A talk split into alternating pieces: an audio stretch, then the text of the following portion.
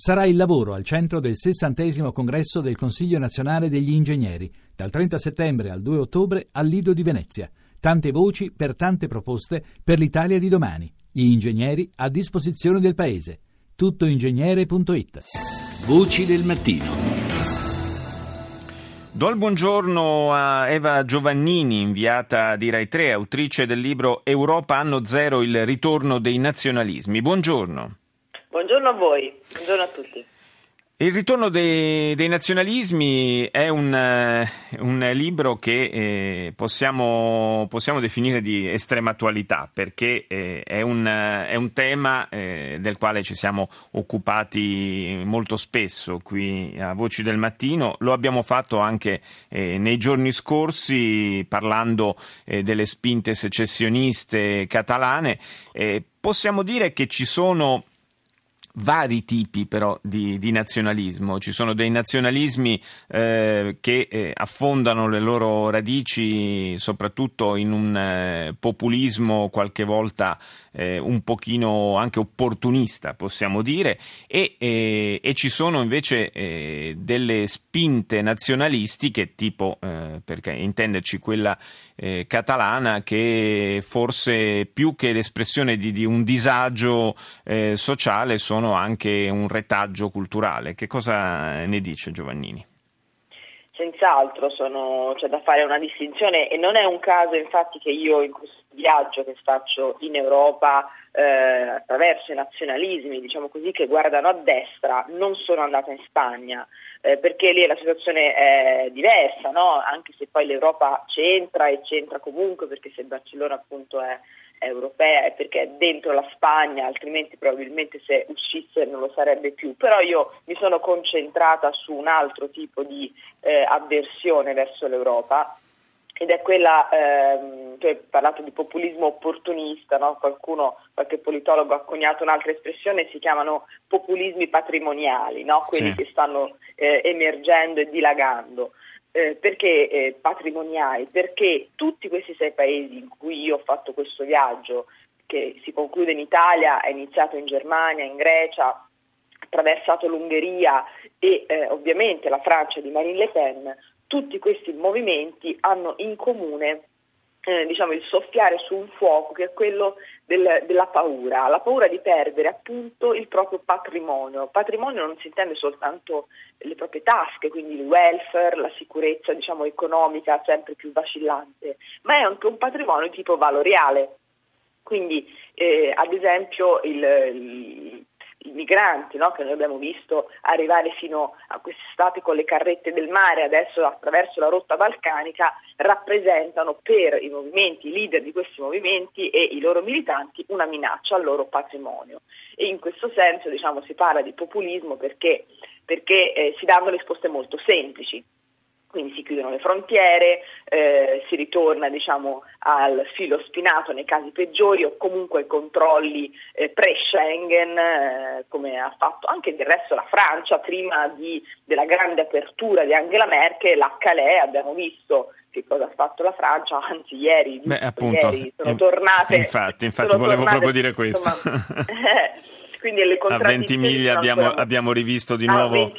A Ventimiglia, esatto. Infatti. Eh, Mille migranti sugli scogli un'altra volta. Certamente dare risposte estremamente semplici a problemi molto complessi è rassicurante, però forse non, non sempre efficace. Eh, questi, queste spinte eh, nazionalistiche molto, insomma, che si propongono una, di, di, di, difendere diciamo, l'identità eh, nazionale sono comunque una spia di un malessere eh, esistente, un malessere concreto e per molti versi anche legittimo. Infatti io in questo viaggio che faccio ehm, sono mossa proprio dalla curiosità, dalla curiosità di capire perché movimenti diciamo radicalmente identitari sono diventati in alcuni casi eh, partiti di governo come in Ungheria e in altri casi che non hanno appunto ottenuto minimamente diciamo, i risultati elettorali ungheresi sono comunque diventati dominanti nell'agenda del dibattito. Mi riferisco per esempio all'Inghilterra di Farage, ma mi riferisco alla Francia di Marine Le Pen, dove questi movimenti, senz'altro euroscettici, ma forse qualcosa di più di euroscettici, insomma sono sì. movimenti che vogliono tornare alla moneta nazionale, no? sono movimenti fortemente critici verso l'Unione Europea. Marie Le Pen nell'intervista che mi rilascia per questo libro mi dice l'Unione Sovietica Europea è una dittatura, addirittura la chiamano, quindi insomma questa la dice lunga sulla loro idea e quindi eh, sono movimenti che hanno una fortissima componente popolare perché le banlieue, alcune banlieue parigine votano Le Pen. Cos'è successo? Perché gli operai della Piccardia che hanno perso il lavoro votano Le Pen? Perché le zone, le, eh, diciamo le, le parti, le piccole regioni che un tempo votavano Labour Party dello Yorkshire adesso votano Farage? Non vince Farage perché poi i sistemi elettorali sono tali per esempio quello inglese o anche eh, francese sono maggioritari, addirittura in Inghilterra ipermaggioritario, cioè ne passa uno soltanto e quindi in qualche modo si disperdono i voti diciamo, di chi non non può arrivare a vincere, però Farage col suo partito indipendentista ha avuto comunque 4 milioni di voti alle ultime elezioni. Beh, e, comunque, e, comunque, ha condizionato fortemente anche la, la, l'impostazione politica dei conservatori, tanto da spingere Cameron alla fine a indire un referendum eh, pro esatto. o contro l'Europa. Esattamente che lì che volevo arrivare, quindi in qualche modo hanno già vinto se si guarda diciamo, all'agenda politica, no? eh, chiaramente non sono partiti di governo, però quando tu condizioni l'agenda di un partito, eh, nel caso di Cameron quantomeno conservatore, ma nel caso del, di Hollande eh, che è stato condizionato dall'agenda Le Pen, è un partito progressista il governo in Francia, non certo un partito conservatore, quindi insomma la questione è molto complessa ecco, e soprattutto tutti hanno paura di perdere consensi perché le risposte risposte che questi movimenti danno sono così facili e per certi aspetti così eh, razionali sembrano, no? Vabbè, c'è un problema di migranti, si chiudono le frontiere e non è proprio così, no? Sì, forse, forse però eh, questo, questo si paga anche il fatto che dall'altra parte ci sia una carenza di risposte. Certo, certo, infatti diciamo, io guardo, mi interrogo sui movimenti di destra, ma è evidente che c'è stata una forte, fortissima lacuna dei movimenti politici, diciamo così, di sinistra o che un tempo si sarebbero chiamati senza problemi di sinistra. È chiaro che questo non c'è soltanto per la questione dei migranti.